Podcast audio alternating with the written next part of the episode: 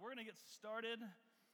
We're still in the Sermon on the Mount. Hopefully, you're loving this. And um, I want to roll through this pretty fast, um, stop in a few places and linger. But um, really, my goal today is, is to introduce something and, and really kind of push us toward a response. And that response uh, will take place in worship afterwards. And there's something about about worship that tenderizes our hearts. I hope you felt it this morning, just God's presence in this place as, as we're learning to love the Lord, to love His face, to love His presence, to desire um, to be with His people. It's amazing what God's doing here. And so I just I want us to acknowledge that that's happening, one, and two, about what it is, that it's Him. It's not we have some of the most talented musicians you'll find anywhere, but it's not about musicians. It's not about people. It's about the Lord and um, what He does when we do what He asks us to do. And so this morning we're going to talk about one of those in, in this idea of fasting. The last three weeks we've talked about giving, praying, and fasting. And Jesus says these words when you give, when you pray. And today it's when you fast. These are core practices of followers of Jesus that he assumed we would be practicing. And thus, because he assumed we'd be practicing, he also knew that we would be likely to take on other aspects of these ideas from other places and start to bolt on things on top of the commands. And he wants to free us from those things. But he doesn't want to free us from the practices, right? Like when he says, hey, be careful when you give, like how you do it, he doesn't say stop giving right? Or be afraid of giving. No, no, no, just be, be wise and do it in the way that I ask. And so today, um, we're going to talk through fasting. This, this is not quite working there. Is that thing on up there, the remote? All right, I'm going to have to just uh, work through the slides. If you just hit the next slide, that would be awesome. And when you fast, do not look gloomy like the hypocrites. The hypocrites are taking a bad rap the last three weeks. For they disfigure their faces that their fasting may be seen by others. Truly, I say to you, they have received their reward. But when you fast, anoint your head and wash your face, that your fasting may not be seen by others, but by your Father who is in secret. And your Father who sees in secret will reward you. So, just to start, there we go. What is fasting? I just want to roll through this really, really quickly because I think it's this is a practice that most of you here grew up in Protestant evangelical churches that fasting was not a core common practice, or when it was, it was done by the supernatural, radical, on fire, crazy Christians, right? Like those people did those weird, kind of crazy things, but for normal Christians, this was just kind of not a thing. And, and it's interesting because my grandpa like fasted a ton, but I just never really, my parents didn't talk about it a lot. Our church didn't talk about fasting a lot. And I um, went to a church in high school and the pastor was on a 40 day fast. I remember that was the first time I was like, whoa. Like, and, and I watched over a series of weeks him start to just like decrease.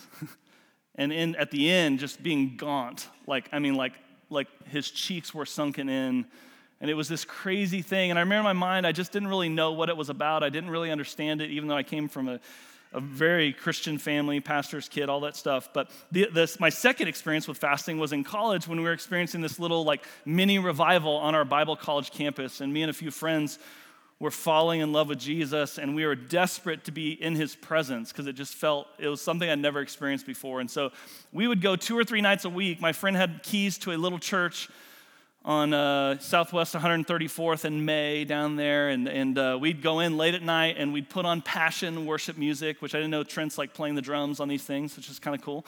Now that like we put on this music and we just worship for three or four hours, just four of us in this little church in the dark, and we were just having these encounters with God that were just blowing our minds. And at one point, one of us was like, "Hey, you know what? I was reading like in the Bible about fasting. Maybe we should try to fast." You know, I'm 20 or 20, 21, and we're like, yeah, oh, we got this. This is going to be amazing. God's power is going to pour out. I mean, we're just kind of like, yes, you know, blow the trumpet. We're going to talk about that. We didn't actually blow the shofar, but we, uh, if we had one, we would have stood on top of that dorm and blown that sucker just like to announce our fast, which Jesus says don't do.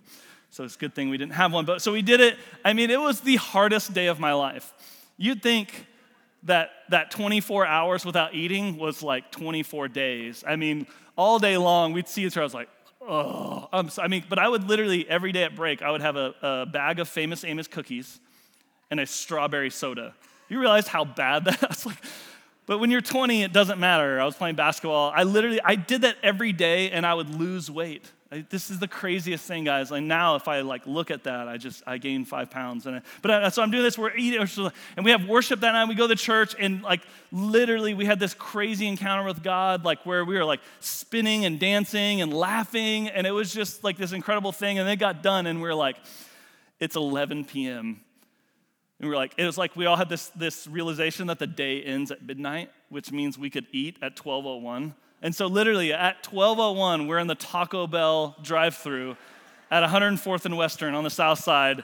And I mean, it's the best burrito I've had in my entire life. It was just, we were just like, this is the most amazing food. Like, I mean, like it's just, but I think this thing about fasting, we just don't have much experience. Some of you do, I know. So I, I know not everyone in here this is new, but I think for a lot of us, and I think especially those of us in the younger generation, it's, it's pretty new. So, what is fasting? And, so, I just want to give a, a simple thing fasting is refraining from food for a season of time. And I know that it's popular now to say fasting for everything. Like, I'm fasting social media, I'm fasting for the, you know, it's like, and I would just say, like, the Bible does not talk about that at all. When the Bible speaks of fasting, it is directly related to food and the effect that food has in our lives as human beings. And so, so really, when you're refraining from social media or internet or watching TV or from a certain thing or whatever, that's like a really good thing. But I, I want us to hone in this morning on biblical fasting. Because if we're not careful, we'll make up a different kind of fast that releases us from the kind of fast that Jesus was talking about and that the scriptures recommends to us as a way um, to encounter God in new and fresh ways. So, biblical fasting isn't just refraining from all sorts of other things, it's actually refraining from food. And you have different kinds. You have like an absolute fast where you don't drink water, you don't eat food, and this is usually recommended around three days as as long as you should do this. And it's, I mean, guys, this is like serious stuff that you consult your doctor about. Um, if you're sick or if you're on medication or if you're pregnant, like you're not, this is not anything that God's asking you to do. So I just want to be really clear as we talk about this. Then there's a, a normal fast where you just fast from food for a given amount of days. And that might be one day, it might be seven days. Some of you might try to take on like a 40 day fast. And again, if you do that, just make sure you're doing that because the, the Holy Spirit told you to do that, led you. Not because you think it, you'll get something cool from God or people will think you're spiritual or anything like that. Like, literally, this should be led by Jesus. Like, He should be with you. And again, you should be like consulting your doctor if you're going on a long fast. You should have a spiritual director. You should have somebody walking with you, paying attention to your body. And then there's partial fast. You know, there's the Daniel fast where you fast um, from, uh, you eat just fruit and vegetables for a certain amount of time, which is an incredible thing. There's um, kind of a sun up to sundown fast, uh, which we'll talk about a little bit later, which is traditional, uh, traditional Lenten fast. Um, you know, there's, there's fasting from certain kinds of foods. Um, but that, that's it. I mean, it's actually like, it's a pretty simple thing. So, so past that, like, what, what does it do? And I think this is the question. What, what does fasting do? What is it all about? Why would God ask us to do this? And, and just a few things I, I, I want to walk through as we think about this personally, and then we'll talk about it corporately. What does fasting do that you fast personally? And what does it, what does it do when a group of people corporately agree to come together and to fast and to pray. So the first thing that happens when you when you fast is it confronts our dependence. Fasting reveals um, the structures that we've built our life on that may be faulty. It kind of reveals is, is my life and my lifestyle built on the rock or is it built on sand? Because all you have to do is take away a little bit of food and it's amazing what bubbles to the surface. It's amazing how much we depend on that lunchtime hour, not just getting food, but getting the kind of food that we're desiring on that particular day. Right? So I find I'm not just hungry, I'm hungry for chicken beer. That's my nemesis, right? Like I'm hungry for wings. I'm hungry for, you know, this type. I'm hungry for Thai food. I'm hungry for basil Mediterranean gyros. I'm hungry. I mean, it's like you just go and you can, Oklahoma City actually has a food culture now that you can get whatever you want. When I was in college, you're like, do you want barbecue or pizza? right? That's about that was about it. If you asked me if I want sushi, I'd be like, there's no way I'll ever eat sushi. Whoa, now I love sushi. But right, it's like we have everything at our fingertips. And so it confronts our de- dependence. It, it asks the question Do I need a glass or two of wine and an episode of my favorite TV every night to unwind? Is that what I need to take the edge off, right? Where's my dependence at? Is it on the Father? Is it on Jesus? Is it on the lifestyle that He's given me? And, and I just want to say, um, God offers more to you than just taking, taking the edge off of your life. Like he offers you more than just relaxation, more than just a little bit of veg time before you can go to bed so you can sleep a little bit better, so you can wake up and rehash the thing every day. Like he offers us radical, complete transformation. Richard Foster says this uh, he says, More than any other discipline, fasting reveals the things that control us. And nobody thinks they're controlled until they do this. and then they realize, like, oh my goodness, I'm controlled by anger. And when you take away food, it's amazing how close anger is to the surface of my life. You take away food, it's amazing how jealous I've realized, and I can see it now for what it is because I've removed kind of this safety net around my life and I feel exposed. And all of a sudden I realize like I envy lots of people. And I'm actually not happy for their good. It actually makes me sad about myself. And I, I, I kind of like withhold those things. It says, This is the wonderful benefit to the true disciple who longs to be transformed into the image of Jesus Christ. We cover up what is inside of us with food and other things. And it's interesting because fasting is the only thing that you can't replace with something else. So you can fast social media and you can fill it with internet surfing, right? Or you're like, well, I'm not looking at Instagram anymore, but I'm spending six hours a day on YouTube. And you're like, I don't know that like that's working for what God wants to do. Or you're just like, oh, I just found a new show to binge. Or I'm no more Netflix, but man, Amazon Prime. Have you seen the new stuff on there? It's pretty. And you're like, I right. But food, there is no other replacement for food. There's nothing else you can put in your stomach that satisfies that rumbling. And there's something about that truth that identifies with the kingdom of God that what you're hungry for in your spirit cannot be fed any other way but Jesus. So God wants us to go. And what happens is you start to examine the autopilot of your life. We don't realize we're an autopilot in our marriage until we take something away and we realize, like, oh, wow, like I'm not very kind to my spouse. And now I see it because I'm like hearing myself. It's like holding up a mirror to your life and you're getting to see it for the first time. What are the autopilots? I've got a really long uh, quote from John Piper. And so some of you love long quotes, some of you hate it. So if you hate it, just close your eyes and I'll just read it over you. But if you like it, read it on the screen. But uh, this, this one is like, whew, there's some fire in here. The greatest enemy of hunger for God is not poison, but apple pie. It's not the banquet of the wicked that dulls our appetite for heaven, but endless nibbling at the table of the world. And if there's some uh, typos in there, just forgive me. So they're, they they're on my paper too. So if you see them, I see them too.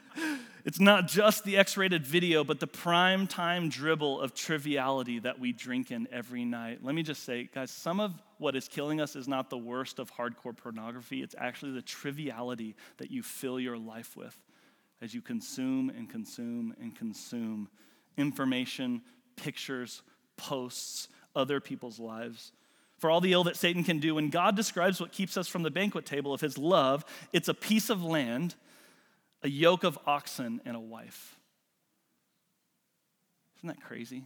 What keeps us from the banquet table of love is things that are actually not that bad. They're actually good things. The greatest adversary of love to God is not his enemies, but his gifts. And the most deadly appetites are not the, for the poison of evil, but for the simple pleasures of earth. For when these replace an appetite for God himself, the idolatry is scarcely recognizable and almost incurable. This is maybe the most prophetic word I've read of the American church in years. The problem with our lives is because we're worshiping good things, the idolatry is almost unrecognizable and it's almost incurable. So if you sit down with somebody and you try to challenge these things in their lives, they just say, What are you talking about? I go to church, I tithe, I love my wife, I pay my taxes, I do all these good things. And what that does is it releases me to give my time to these other things instead of fully to, to God. Jesus said some people hear the word of God and a desire for God's awakened in their hearts, but then as they go on their way, they're choked by the cares and riches and pleasures of life. In another place, he says, the desires for other things enter in and choke the word, and it proves unfruitful. The pleasures of life and the desires for other things, these are not evil in themselves. These are not vices. Listen, these are not vices. They're gifts of God. They are your basic meat and potatoes and coffee and gardening and reading and decorating and traveling and investing and TV watching and internet surfing and I added social media and shopping and exercising and collecting and talking, and all of them can become deadly substitutes for God. One man put it this way he said, If you take away, uh, if you add in all the stuff of life, working, sleeping, eating, um, these kind of things, you end up with about 35 hours a week extra. These are your evenings and your weekends. And he says the kingdom of God hinges on what Christians do with that time. Because you're going to eat, you're going to sleep, you're going to work.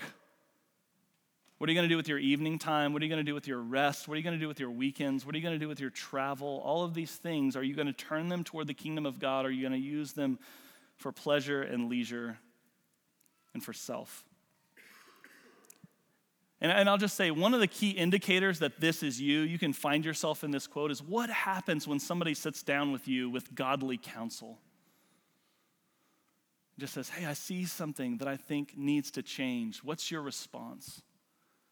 You know what happens when you're fasting? What happens is it cracks you open in humility because you realize you are weak. Without food, you're just like, oh, I can barely do anything and somebody says something to you and it just lands, and you're like, whoa, that's true about me.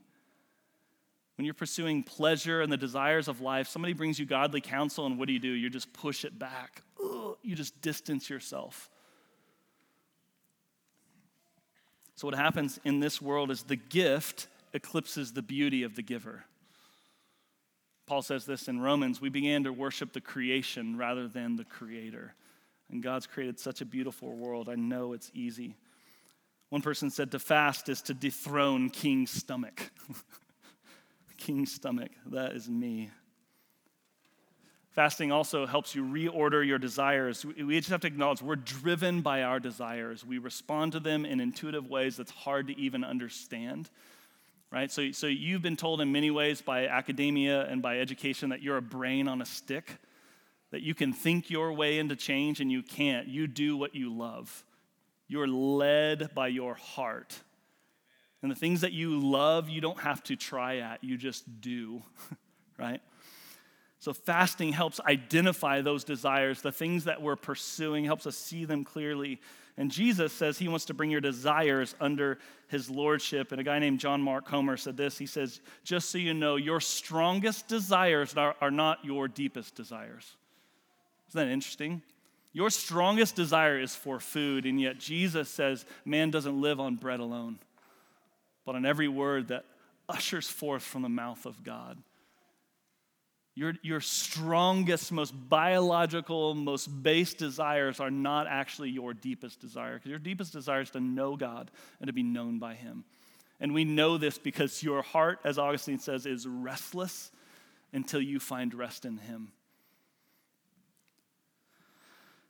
So, Jesus in the desert, he starts his ministry, right? It's interesting. A dove kind of descends, the Holy Spirit descends on Jesus, says, This is my beloved with whom I'm well pleased. And then says, right from that experience, he gets sent by the Holy Spirit into the desert.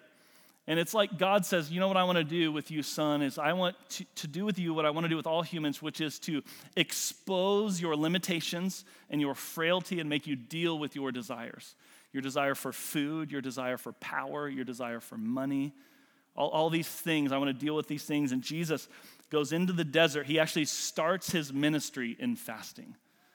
He begins his walk into the future God has for him in fasting. It, it's a reorder of desires. And I don't know about you guys, but I'm in a place in my life where there is some reordering necessary of what I desire, right? Not on the deepest level, that thing's right, but what I've covered that deep desire up with needs some change. The last thing fasting does for you personally um, is it increases intimacy and delight. It just, it just gives you access to the supernatural, to who Jesus is, to, to God, because you've removed this thing that you depend so much on. And what happens when everything else fails? You know what people do? They cry out to God. Have you ever sat with someone who is so desperate?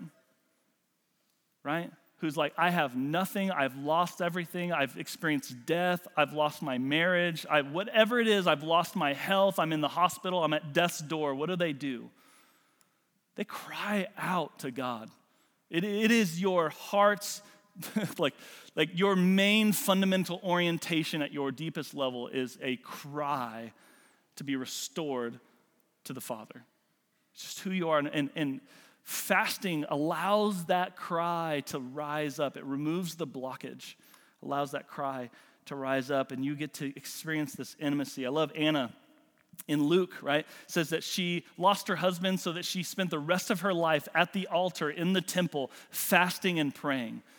Like fasting positioned her life for intimacy with God. And you know what happened? She got to see the Messiah.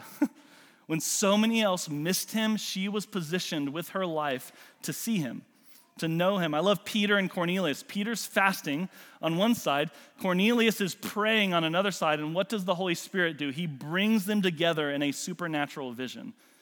Peter sees this sheet of food and, and the Lord's telling him to eat, and Cornelius is praying for a miracle. And then Paul, uh, Peter gets a vision of Cornelius. It's like what happens is there's this breakthrough that's, that's possible through fasting it allows God to work in ways that may not happen otherwise. But before you, end, I just want to say there is no, this is, this is going to sound antithetical, but it's not. There's no power in fasting. There's zero power in, in, in just the act of fasting. Fasting is a portal to the person. That's it. Fasting is the portal to the person, to the man Jesus who's alive who right now is standing at the right hand of the Father, interceding for you, hoping you catch this and practice it so that you can open that portal to his heart, so he can pour out his love and mercy and grace in your life. But fasting has no power in and of itself. You know I know that? Because the world's obsessed with fasting right now intermittent fasting, fasting for these things, fasting. I mean, it's like the world gets all the health benefits, all these other things, and yet there's no spiritual power in it because the spiritual power comes from the person. It's an intimacy that releases an intensity of the activity of God. I'll say that again. It's an intimacy that gets gained that releases an intensity in your spiritual life that becomes His activity. Um, corporately, what does this look like, right? You know, the first thing it does is it just reveals repentance.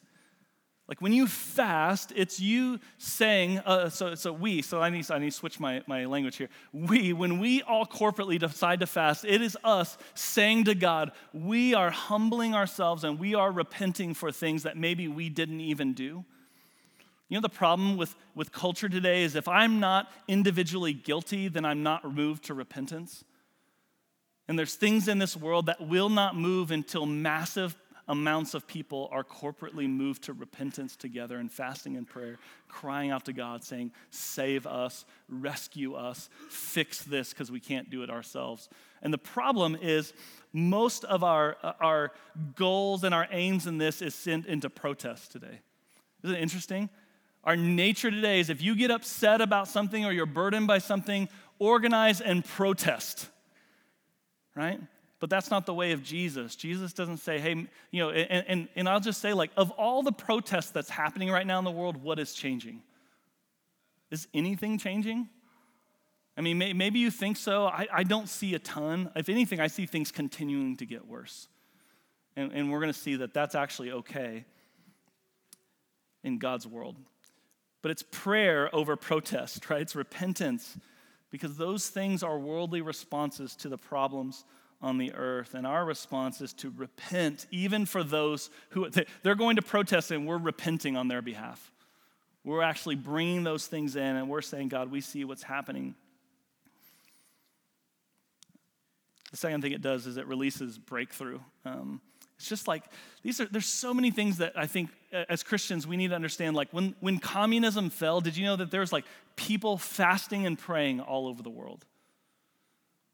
When, when apartheid fell, the church in South Africa was fasting and praying and worshiping against the demonic spirit of racism in their country.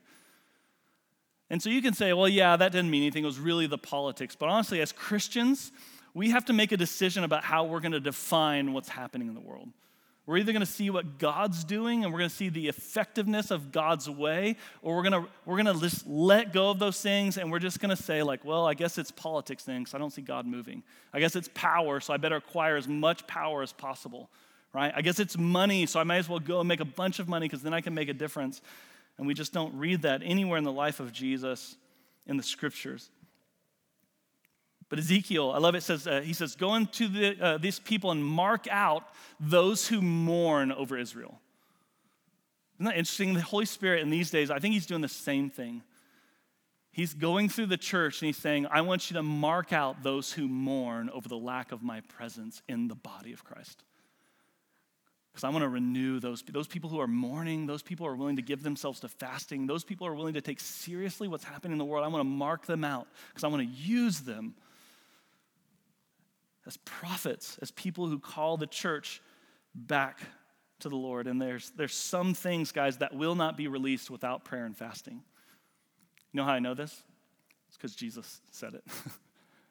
right? His disciples try to cast out these demons, and they're like, it didn't work. The guy comes, he's like, they tried, it didn't work. And Jesus then casts it out, and they're like, what happened? He's like, hey, there's some things where just prayer and fasting. You, you have to get to a different um, reality to take on some of the things in the world. And, I'll just say, guys, there's some things in our world right now, there's some things in our country, there's some things in our state, in our city that will not change unless the church gives itself to prayer and fasting.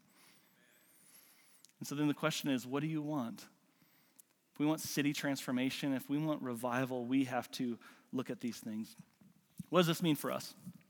Um, Mike Bickle shared a, a, a, thing where he talked about Psalm 2 Joel 2 and Acts 2 and the relationship between these three texts.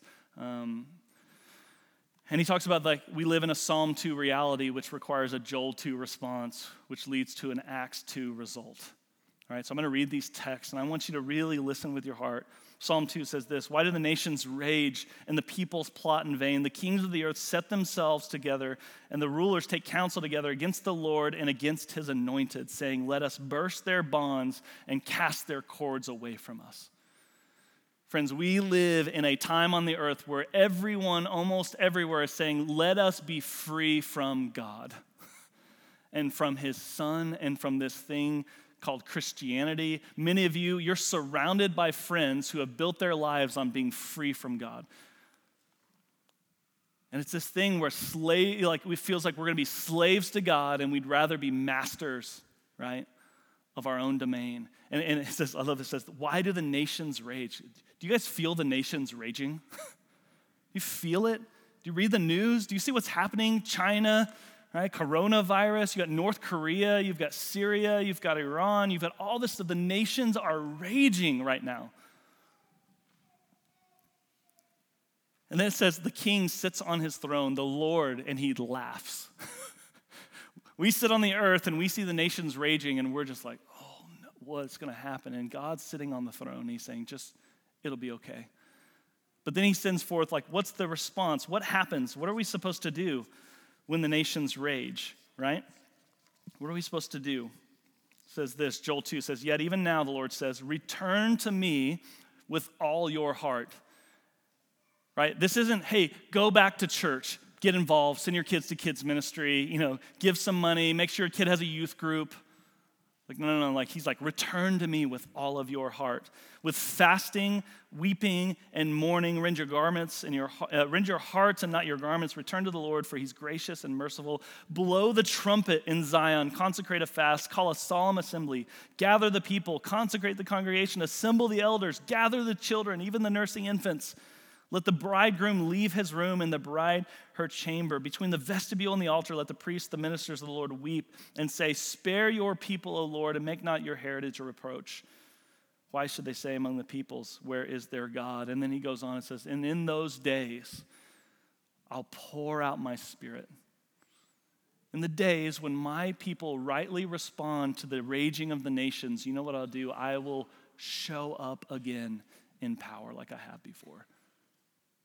But there's a hinge that unleashes that. He says, I'll show wonders in the heavens, right? And then we see in the book of Acts, it says, in those days, they were all together in one place, and the Holy Spirit poured out, and there was tongues of fire, and there was all these things happening, and it says that, that thousands of people got saved, and the church got launched. Um, I'm going to invite the band back up, and I'm going to wrap up with a few kind of closing comments, invite us to something. Um, so, this is like a truth that I think we have to wrap our heads around. Um, church, as you know it, as I know it, as I have experienced it my entire life, has resulted in one of the most rapid declines in Christianity in the history of the world.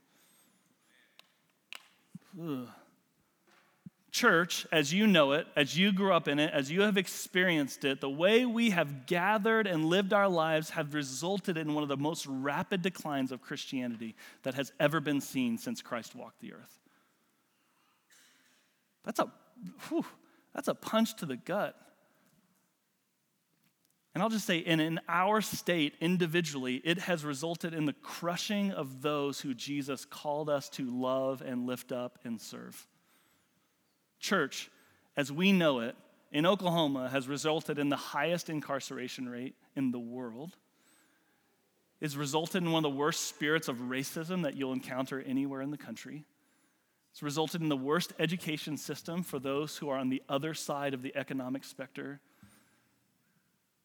It's resulted in broken relationships, it's resulted in greed and pride. I mean, that, that is the result of church as we know it.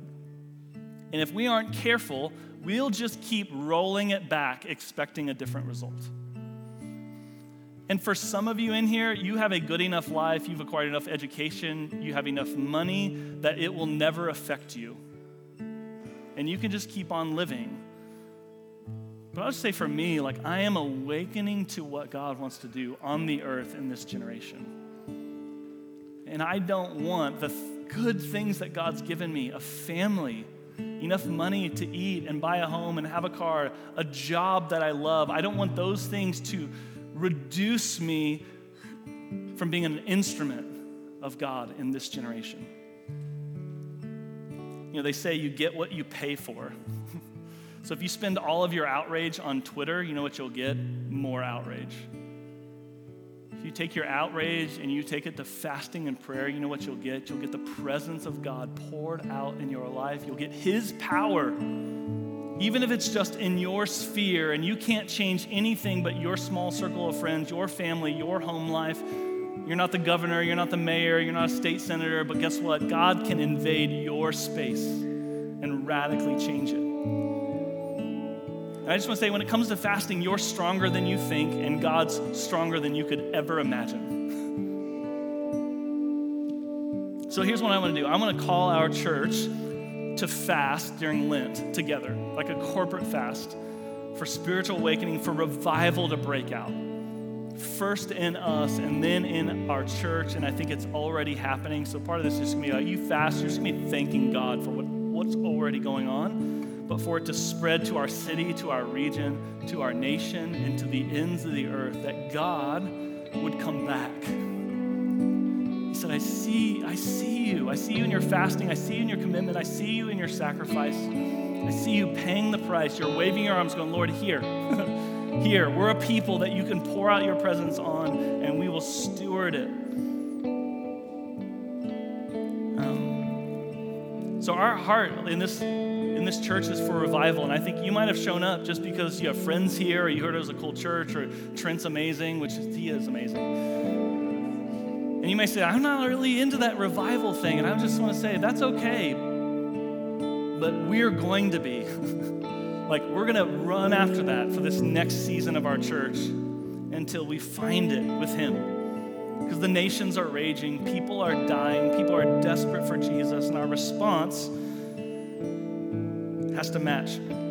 So my little boy Judah this morning, we got here at 8 a.m. this morning, and uh, I saw him with a donut, and then I saw him with another one, and then I saw him with another one. And so if your kid didn't get a donut this morning, it's because my kid ate most of them. Um, but we're here since 8, so pastors' kids have to have some perks, right? I'm a pastor's kid. But he's on donut. I was like, how, how many is that? He's like, five. That's number five. And I was like, oh, man. Okay, you got to be cut off. But we're sitting on the front row, and he goes, Daddy, do I have to eat the bread because my, my tummy hurts? Said, No, son, you don't have to eat the bread. But God gave me a picture of the church. We're full on the bread of the world so that when we come to Him, we actually aren't hungry anymore. And so many of us, what we need to do in this season, we need to remove that bread of the world. We need to stop eating that stuff and create space for the hunger of God to rise up in us and do something new in our generation. New wine. So here's what I'm going to do, and what I would ask you to join with me. I'd love for you to join with me in a 40 day fast over Lent. And what I'm going to do is just a partial fast. It's a traditional Lenten fast. Um, it's you don't eat breakfast or lunch, and you wait until sundown. You eat one simple meal per, per day. That's it. And believe me, it's hard, and I, I know it's hard.